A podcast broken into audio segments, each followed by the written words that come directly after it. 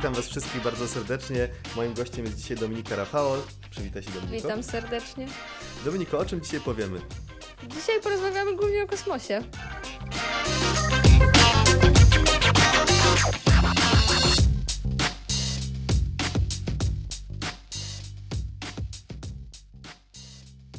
Więc moim dzisiejszym gościem jest Dominika Rafał. Dominika człowiek wielu zainteresowań, a przede wszystkim e, interesuje się kosmosem. Więc Dominiko, coś więcej? E, tak, kosmosem zajmowałam się podczas studiów głównie i byłam zaangażowana w projekt PWSAT-2, e, czyli pokrótce wraz z kolegami z Politechniki Warszawskiej e, zbudowaliśmy satelitę, który został 3 grudnia 2018 roku umieszczony na orbicie Ziemi. Świetnie. E, więc cóż, więc zapraszamy do słuchania. Mm. Dobra, więc e, przechodząc do historii, Dominika, od czego to się tak naprawdę zaczęło? Przygoda z kosmosem? Jakby, no, przygoda z kosmosem, bo wiele osób, no, jakby nie jest to popularne hobby, umówmy się. E, I żeby nie być też. E, no tak. Mam trochę inne spojrzenie na to. No. Mm, bo wielu z moich znajomych jednak kosmosem się interesuje, więc ja mam troszeczkę inną perspektywę. Mhm. A, więc dla mnie to jest coś normalnego, naturalnego. No dobra, no to skoro to jest takie naturalne, to powiedz mi, kiedy się nim zainteresowałaś? To jak byłaś dzieckiem, czy to raczej trochę później to wszystko przyszło? E, ja jak byłam dzieckiem, zawsze interesowałam się fizyką głównie. Zawsze lubiłam wiedzieć, jak rzeczy funkcjonują.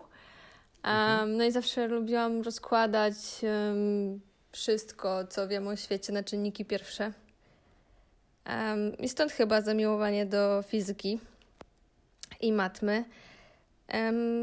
no, a takiego tempa cała historia nabrała podczas studiów, kiedy zarekrutowałam się na studia na Politechnice Warszawskiej, lotnictwo i kosmonautyka. Mhm. no i tam już wiedziałam, że nie chcę studiów przeżyć tylko dla studiów, czyli uczyć się tylko czystej teorii, co niestety mm, jest przywarą polskiego systemu edukacji. Um, więc wiedziałam, że od razu na studiach chciałabym też zaangażować się w jakiś projekt. Powiedziałam, że w kole naukowym nauczę się tej praktyki, której nierzadko na studiach brakuje. Więc e, dołączyłam do studenckiego koła astronautycznego na moim drugim roku studiów. Um, no i wybrałam projekt PWSAT-2, projekt y, satelity studenckiego, już drugiego, budowanego na Politechnice Warszawskiej. Um, a tam spotkałam wspaniałych ludzi, którzy mieli ogromną wiedzę, od których mogłam się bardzo wiele nauczyć. E, no i też przeżyć wspaniałą przygodę. No i tak, tak zostało. I tak, I tak minęło 5 lat. Okej, okay, dlaczego się w ogóle zapytałem, od czego to się wzięło, bo ja pamiętam jak widziałem Cię po raz pierwszy gdzieś tam z laptopem, to na laptopie pełno naklejek, gdzieś tam NASA, właśnie PWSET2, jakieś tam współrzędne, jakiś gwiazd, tak dalej, więc y, y, wydaje mi się, że w tym momencie, może, może się mylę, może mnie poprawisz, ale, ale chyba e, poza tymi e, satelitami to jeszcze to jest szerszy kontekst, który Ci się podoba w tym kosmosie. No oczywiście, to PWSAT to część mojego życia. Um, wiadomo, że to było coś, na czym my jako studenci skupialiśmy i poświęcaliśmy y, sporą część naszego wolnego czasu. Um, no ale wiadomo, że też wszystko, co dzieje się naokoło, a dzieje się w obecnych czasach bardzo wiele, mhm. Mm, to oczywiście tym też się interesuje astronomia, czy to są też jakieś tematy tobie bliskie, czy jakieś tam... Astronomia niekoniecznie. Mhm. E, raczej eksploracja kosmosu. E, I okay. postęp technologiczny, jaki ludzkość może poczynić i jaki czyni w tym momencie. Okej. Okay. PWSAT 2, bo ty tam też nie miałaś e, e, takiej zwykłej roli, byłaś e, pewnego rodzaju menedżerem. Czy możesz też o tym trochę powiedzieć? Um, tak, ja tam dołączyłam. Ja byłam jednym z najmłodszych członków mhm. tak naprawdę tego zespołu i całego zespołu PWSATA. Um, I dołączyłam do zespołu mechanicznego, czyli tego, który zajmował się głównym eksperymentem misji, czyli żaglem deorbitacyjnym, o którym pewnie jeszcze będzie mowa. E, no i innymi systemami mechanicznymi, e, Mhm. jakie znajdowały się na satelicie.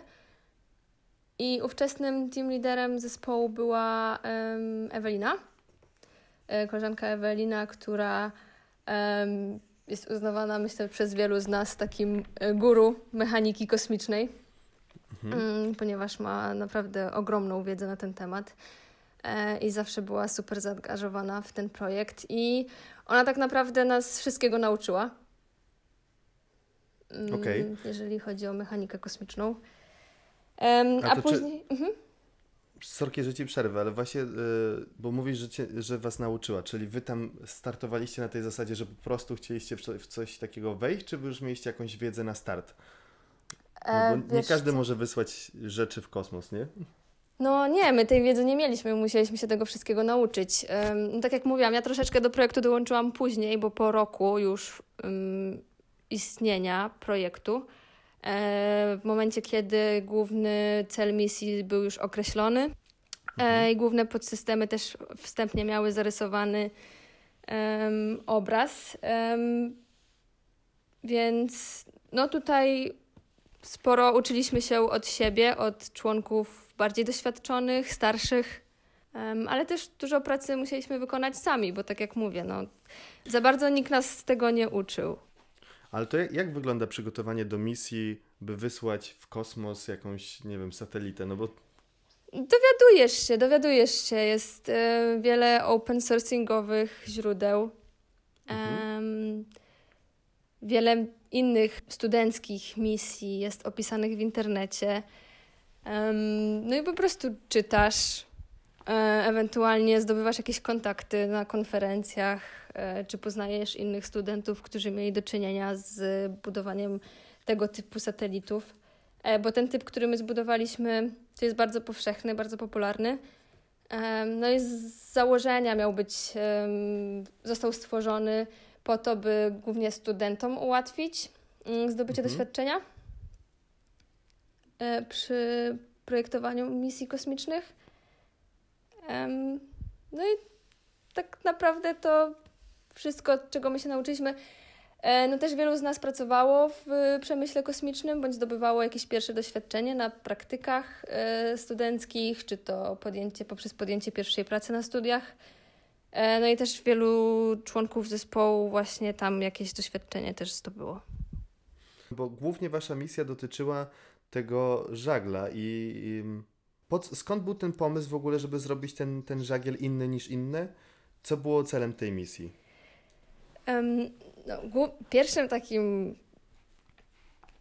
nadrzędnym celem to była głównie edukacja inżynierów kosmicznych, Mhm. czyli my sami chcieliśmy się nauczyć, jak się do tego podchodzi, jak się w ogóle takie, e, takimi misjami zarządza, mm, jak się je projektuje, jak się to wszystko wykonuje, testuje i tak dalej.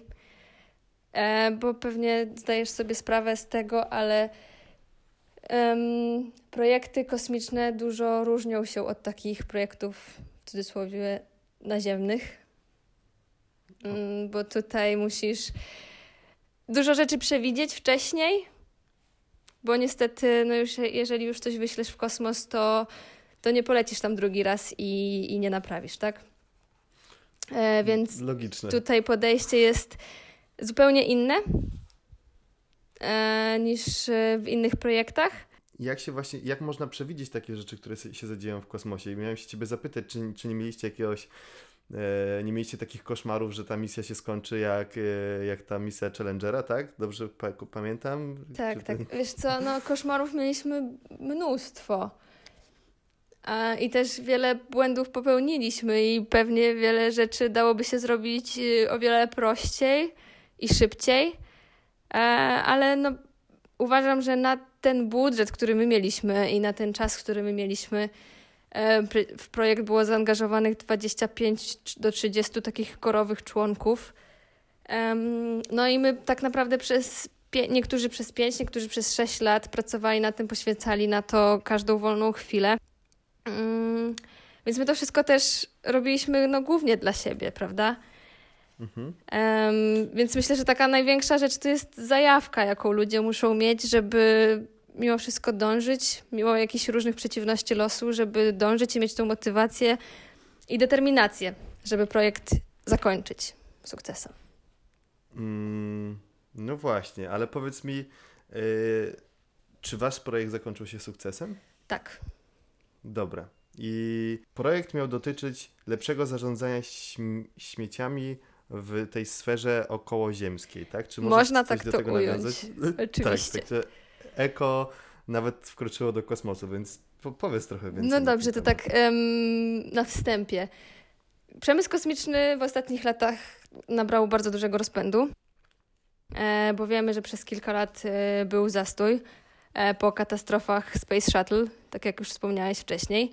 Em, tak naprawdę niewiele się działo i tutaj em, myślę, że za dużą sprawą Ilona Maska em, to wszystko nabrało napędu.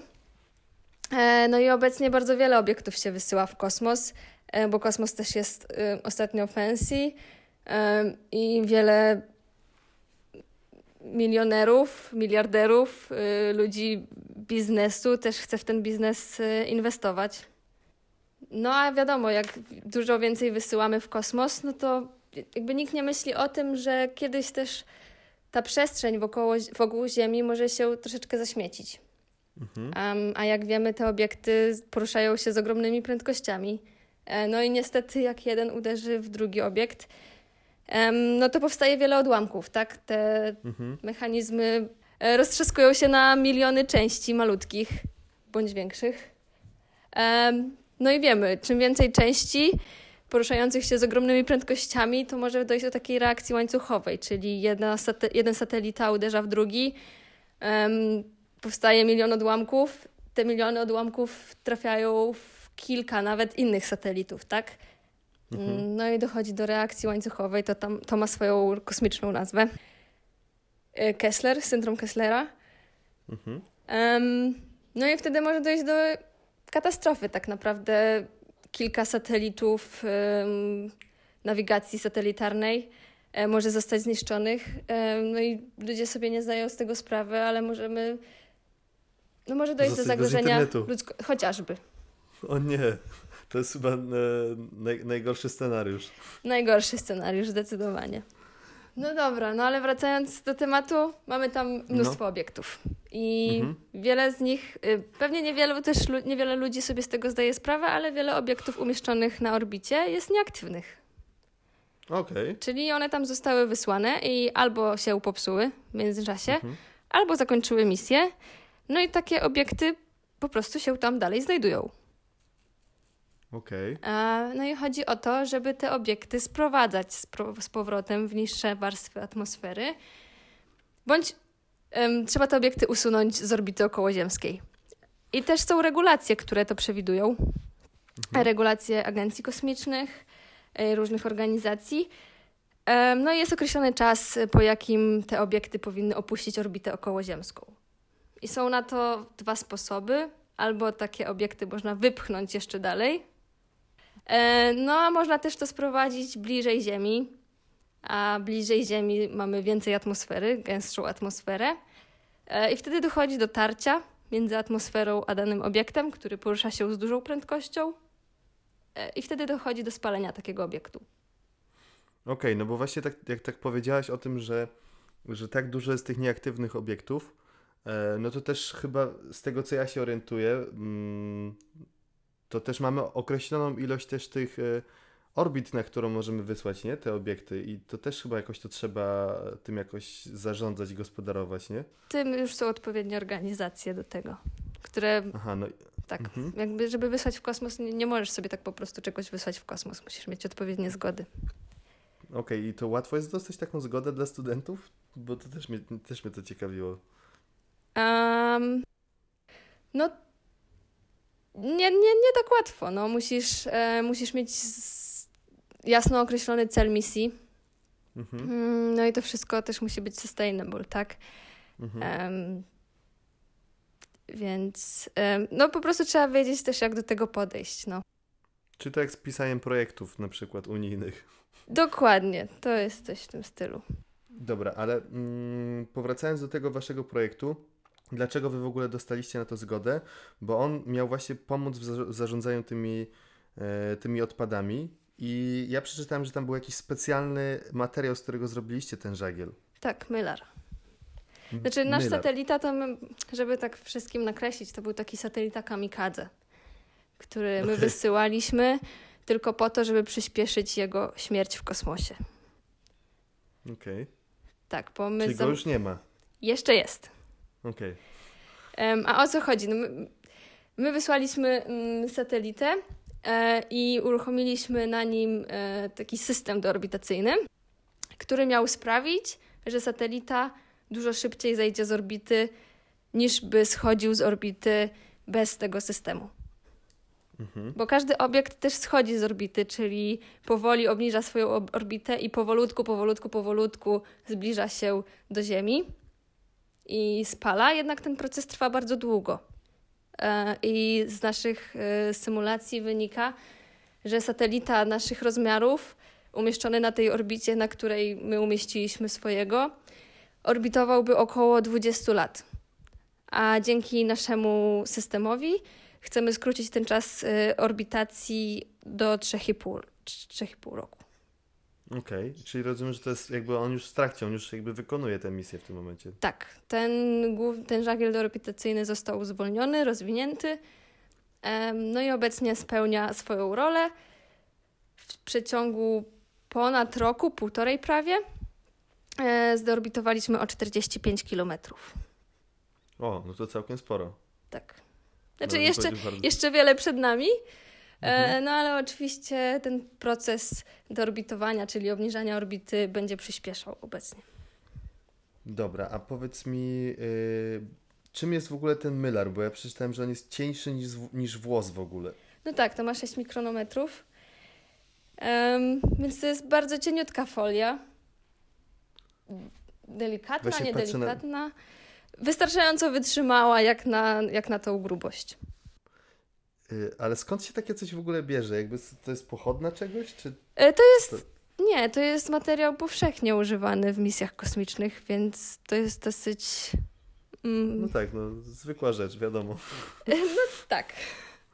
Kupuję, idę do sklepu z mylarem i kupuję sobie troszkę mylaru. No nie, nie tak łatwo było dostać ten mylar.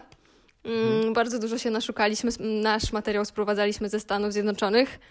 E, I powiem też, że nie mieliśmy bardzo dużego wyboru, bo chyba mm, kontaktowaliśmy się z kilkoma firmami, a chyba tylko dwie nam dały odpowiedź. Czy nawet jedna, już nie pamiętam dokładnie, bo to było zamawiane trzy lata temu. Mhm. E, No ale też nie było tak łatwo zdobyć taki materiał, jaki chcieliśmy. A potrzebowaliśmy Okej. bardzo cienkiego materiału, e, bo nasz żagiel, który miał 2 metry, mm, który był kwadratem o boku 2 na 2 musieliśmy Mhm. zmieścić w takim małym cylindrze o średnicy 80 cm, więc musiał być cienki, żeby to się wszystko tam zmieściło. O średnicy ilu centymetrów? 8. 8 centymetrów. No wow, no to rzeczywiście 8 centymetrów. No to jest, no dobra, to tak chciałem sobie tak zobrazować jak to wygląda, ale to rzeczywiście musi być nieźle, nieźle upchane i, i tak się zastanawiam w ogóle jak się takie coś łączy, czy to, czy to trzeba to mieć jakieś specjalne miejsce, że takie buduje się to w jakiejś próżni, y, taką satelitę, czy to po prostu sobie składasz tak jak w warsztacie? W tak próżni nie, i- w próżni nie, ale w pomieszczeniu o podwyższonej czystości. E, Okej. czyli to masz takie sterylne pomieszczenie, Mhm. e, w którym działają filtry. E, no i po prostu filtrują ci non-stop powietrze, żeby w powietrzu znajdowała się bardzo mała mm, ilość wszelkich cząstek pyłów i Hmm. tak dalej. Więc do takiego pomieszczenia też nie każdy może wejść. Musisz mieć odpowiednie ubranie ochronne, e, rękawiczki. E, no takie mechanizmy kosmiczne nie mogą się pobrudzić, bo jakaś mała cząstka, której nawet nie zauważysz, jakiś pył, paproch, em, może ci zablokować jakiś system, mechanizm w kosmosie. Więc na to trzeba Okej. bardzo uważać. Y, A powiedz mi, co Ci się najbardziej podobało w tej, w tej całej przygodzie? Mm, chyba najbardziej fakt, albo taka perspektywa, że kiedyś coś, co zbudowałeś tymi rękami własnymi, gdzieś tam sobie teraz lata ci 500 kilometrów nad głową. Y, No i to jest chyba najbardziej niesamowite uczucie. Wow. Jakby. Mm, właśnie to, to mnie też strasznie e, ciekawiło, wiesz, ten moment, kiedy wy to e, wypuszczacie, powiedz mi, e, nie wiem, był, na pewno był jakiś stres, powiedz, pamiętasz to, jak, Ej, jak to się działo? O, było mnóstwo stresu. Em, my jeszcze pojechali, polecieliśmy do Stanów, bo satelita został wysłany z bazy Vandenberg w Kalifornii na rakiecie Falcon 9 SpaceX tej od Ilona Muska. S- What? Ale super. E, tak, i pojechaliśmy z, wielkimi, z wielką nadzieją na obejrzenie startu. E, oczywiście nie mogliśmy wejść na teren bazy, bo to była baz, baza wojskowa. Mm, no ale taką startującą rakietę można widzieć z dużej odległości też, tak? Mhm. E, więc my z częścią zespołu polecieliśmy do Stanów. Mm, No i z niecierpliwością czekaliśmy na start. Przyjechaliśmy też nawet wcześniej, żeby mieć kilka dni zapasu. No i też mieliśmy kilka dni zapasu po starcie, bo wiemy, że opóźnienia w startach rakiet to jest coś normalnego, e, więc to zawsze trzeba na to wziąć poprawkę. Ale niestety mm, start rakiety został przesunięty. Na początku SpaceX miał jakieś problemy techniczne, Mhm. e, a później było święto dziękczynienia, O, e, więc e, wszystko było pozamykane. No i niestety część, część mm, zespołu wróciła do Polski. Części udało się przebukować bilety na chyba za dwa lub trzy dni, już nie pamiętam dokładnie, z nadzieją, że start odbędzie się następnego dnia. Em, ale wtedy nastąpiło załamanie pogody i w słonecznej Kalifornii zaczął e, padać deszcz. E, Więc my w momencie, kiedy część zespołu wracała, w sensie wyjeżdżała już na lotnisko, e, żeby. e, No, jakby żegnaliśmy część zespołu na samolot, którym my też mieliśmy lecieć. E, Dowiedzieliśmy się, że i tak, i tak start się nie odbędzie, więc prawdopodobnie wrócimy do Polski jeszcze czekając na start Pepsata. o. I, I tak się wydarzyło, No rozumiem. i tak się wydarzyło. Wróciliśmy do Warszawy i obejrzeliśmy stream em, SpaceX y, na Politechnice Warszawskiej już z całym zespołem. O, no ale przynajmniej wszyscy byliście razem. Tak jest. Dokładnie. Ale coś tam, udało się wam chociaż coś tam, nie wiem, zwiedzić yy, w związku z, z tym projektem? Gdzieś tam Tak, tak. mieliśmy do- bardzo wiele aktywności y, zapewnionych, Mhm. Mm, więc też spotykaliśmy się z y, wieloma studentami. E, Odwiedzaliśmy e, uczelnie wyższe w Stanach. E, Byliśmy też w Jet Propulsion Laboratory. To jest e, takie, mm, no, takie jedno z najbardziej znanych e, kosmicznych miejsc NASA. Tak, dla takich, em, Wow. Ale co tam jest takiego? Bo ja nie, jakby... tam są tworzone projekty kosmiczne.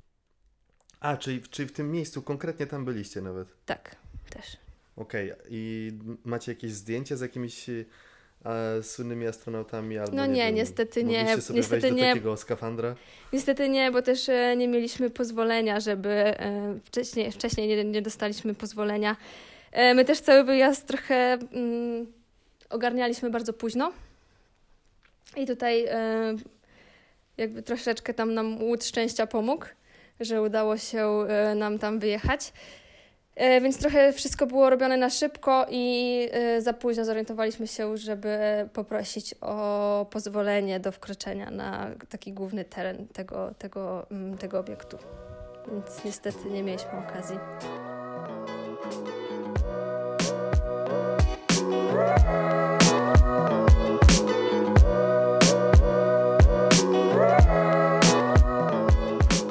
Głupie pytania, mądre odpowiedzi.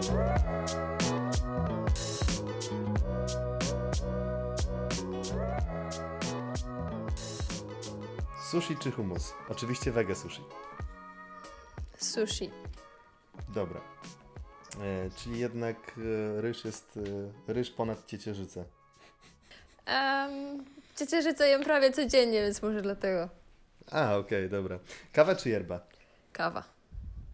Yy, balet czy piłka nożna? Wszystko inne niż piłka nożna. Tak? Okej, super, czyli jesteś w moim teamie. Tak jest. Yy, kiedy, kiedyś taka, no nieważne. No kiedyś mieliśmy taką, nie no, kiedy, kiedy, kiedyś była taka beka, bo, bo mnie wkręcali, e, że selekcjonerem polskim jest Michail Mawałka e, i jakby ja w to uwierzyłem, bo generalnie wiesz, e, nie znam się totalnie. to jestem w stanie to zrozumieć, też mogłabym uwierzyć. Tak, także mam takich znajomych. Lewo czy prosto? Prosto? Dobra. E, Kłebo czy PZ? Both. Okej. E, Space Oddity e, wykonane w, poprzez Chrisa Hatfielda czy przez Davida Bowie? David Bowie. Okej. A słuchałeś tego, tego astronauty w ogóle? Jak tam był w, tym, w tej stacji No kosmicznej? oczywiście. Oczywiście. No właśnie o tym też jeszcze porozmawiamy. E, Bezludna Wyspa czy Dolina Krzemowa? Dolina Krzemowa. Okej. Audiobook czy e-book? Audio. Audio. O, czyli dobrze, podcasty. Tak jest. E, Opener czy muzeum? Chyba muzeum. Okej. E, Fotografia czy obrazy? Obrazy. Dobra. E, Tramwaj czy samolot? Metro. Metro. Okej. E, Ale to co, że lubisz po prostu pod ziemią jeździć, czy chodzi o czas? Czy, Mm, czy czas. Czas i... No nie wiem, jedyna forma komunikacji miejskiej, jaką lubię, to, to metro. Myślałem, że powiesz, że jaką uznajesz. Tak. Znaczy, nie mówię, że nie jeżdżę też innymi środkami komunikacji, ale jeżeli mogę, to najczęściej wybieram metro.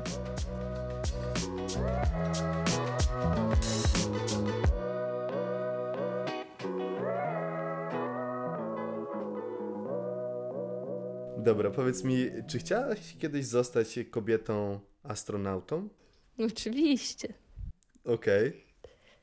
Bez dwóch To zdań. co się stało, że to co się stało, że jednak je- nie zostałaś, nie wiem, nie miałaś e, takiej możliwości, czy jednak testy w tych takich kapsułach, co się kręcą, e, były zbyt nie, nie. trudne? Że... Mm, Ja po skończeniu mm, inżynierki, mm, tak jak mówiłam, byłam troszeczkę zmęczona tym polskim systemem edukacji. Em, Mhm. Więc chciałam sobie troszeczkę dać na wstrzymanie. Em, I podjęłam pracę w przemyśle IT. Em, no i tutaj ze względu na różne em, perypetie życiowe tak zostało do dzisiaj. I w pewnym momencie zdecydowałam kontynuować studia na Koźmińskim, gdzie poznałam Pawła. Spoko, spoko, miło. E, natomiast e, wiesz co, tak się, e, tak się pytam też właśnie kobietą astronautą, no bo nie wiem, czy to nawet poprawnie mówię, czy, czy to się jakoś odmienia. I, i, I to jest taki mój wstęp do kolejnego pytania, czy dziewczynom i kobietom jest trudniej wejść w ten jakby ten cały taki świat, no bo jednak trochę tam kobiet było w tym twoim projekcie. E, Natomiast ogólnie raczej fizyka, tematy e, kosmosu, to, to, to mi się kojarzy zawsze z Hawkingiem albo z takimi. Dokładnie. E, wiesz co, ja znowu mam tutaj zakrzywioną rzeczywistość, bo tak jak powiedziałeś, w projekcie było mnóstwo dziewczyn. Em, I dla mnie to jest znowu rzecz normalna, że dziewczyny się tym zajmują. Tak samo jak ja się tym zajmowałam, zajmowali się tym mm, i koledzy, mężczyźni, e, i kobiety. E, więc ja uważam, że, że jakiegoś progu w dzisiejszych czasach nie ma, a nawet wszelkie programy e, agencji kosmicznych też mają z założenia takie zrównoważenie liczby kobiet do liczby mężczyzn zaangażowanych w rozwój przemysłu kosmicznego. Więc uważam, że w dzisiejszych czasach mm, takich barier nie ma. A powiedz mi, Elon Musk, nie chciałaś pracować dla SpaceXa albo na przykład cho chociażby dla Tesli?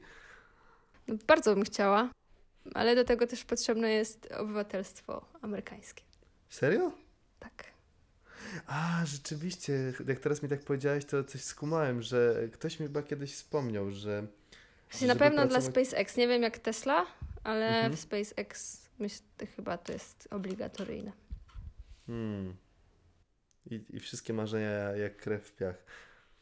A są, są takie e, te memy z Poland Ball, nie wiem czy kojarzysz. Że Tak, oczywiście.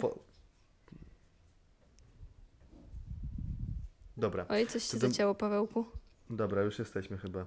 To je- jednak No. e, po, połączenie e, ze związku z koronawirusem bywa ulotne, niestabilne i, i ciekawe. Nawet takie memy powstały w momencie, kiedy PWSAT został umieszczony na orbicie Tak? z Poland Ball. Tak. Czyli- było, czyli- Czy PWSAT już otworzył żagiel? Nie, to było, czy PWSAT otworzył już parasol? E, albo, y, nie, czy parasol już się otworzył, albo czy PWSAT już spadł i tak, tak. I czy PWZ can into space? Tak, dokładnie.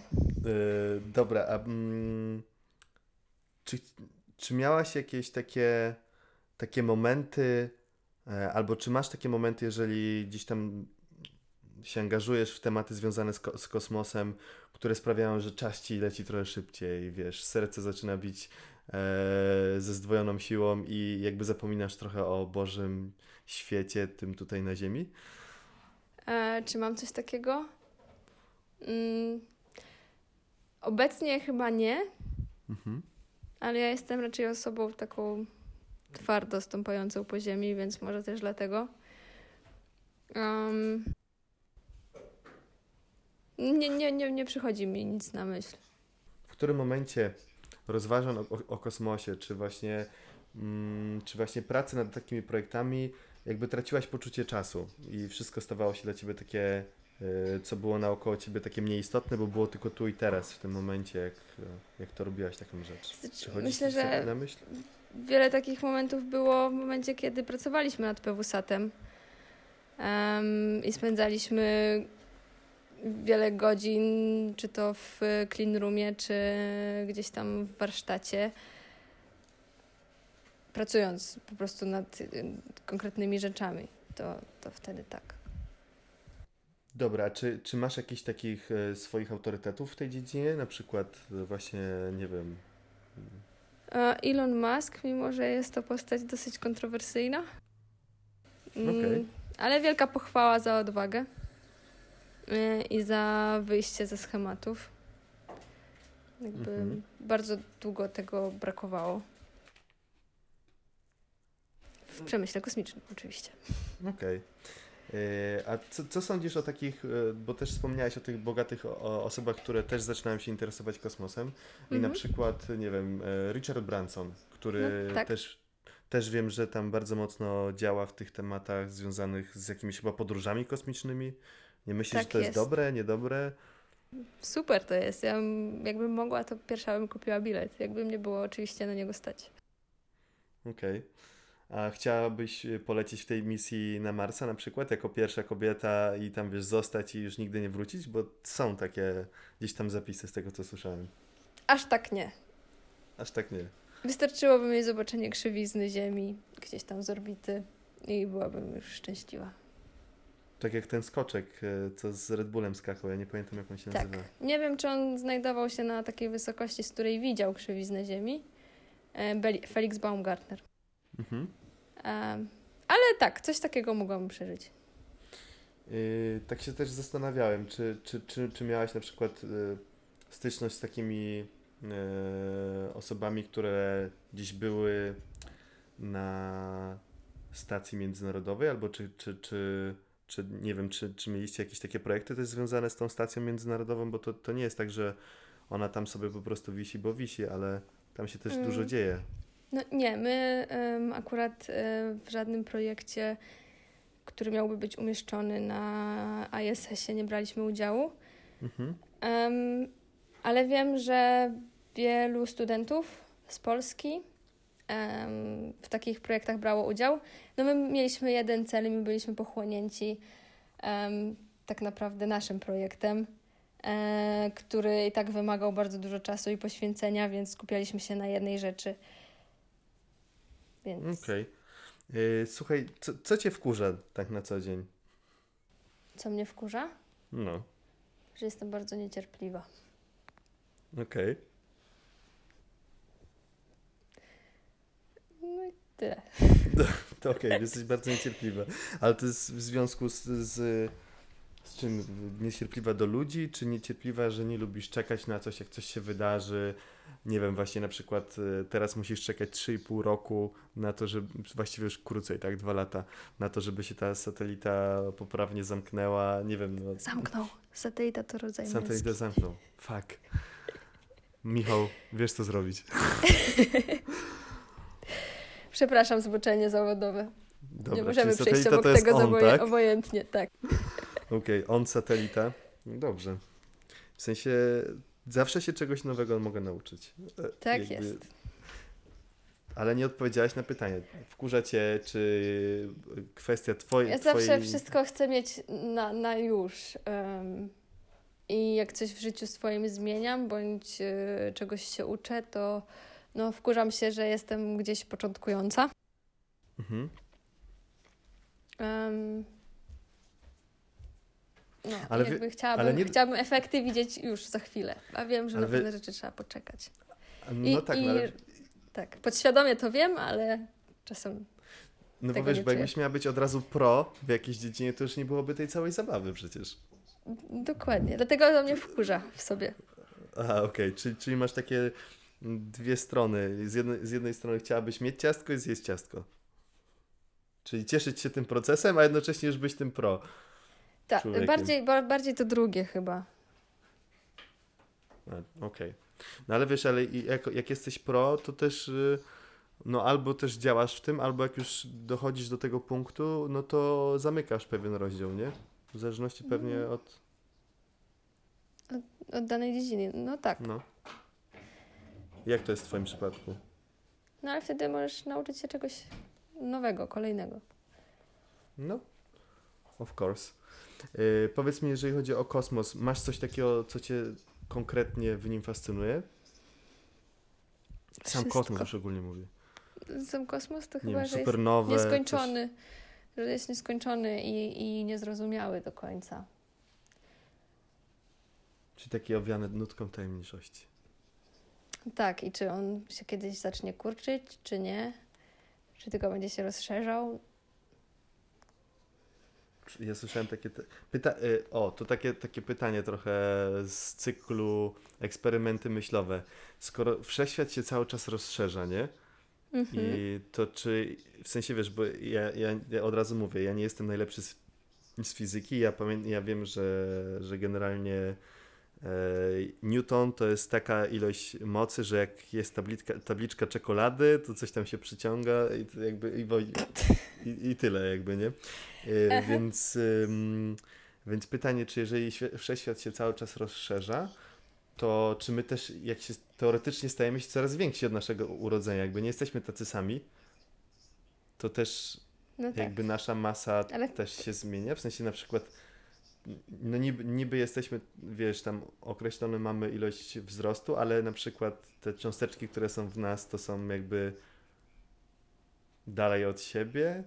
No wiesz, ale na Ziemi masz obieg zamknięty, więc mimo wszystko. A. Czyli, czyli Mm. taka te, teoria spiskowa została obalona. Nigdy nad tym się nie zastanawiałam i wydaje mi się, że nie będę w stanie odpowiedzieć na to pytanie.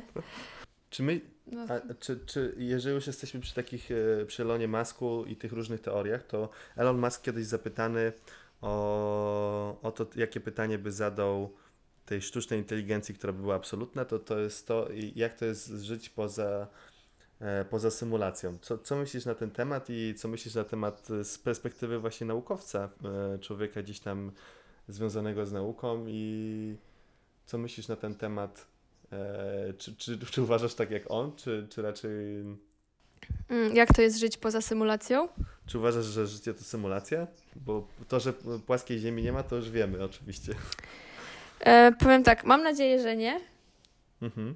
bo wtedy jakby się tak okazało, to byłabym bardzo rozczarowana, a nie chciałabym Okej. być Czy masz jakieś rady dla osób, które się mm, interesują tą tematyką? Czy chciałabyś coś yy, polecić? Jakieś książki, jakieś może e, osoby, które ty obserwujesz? Nie wiem, masz coś takiego?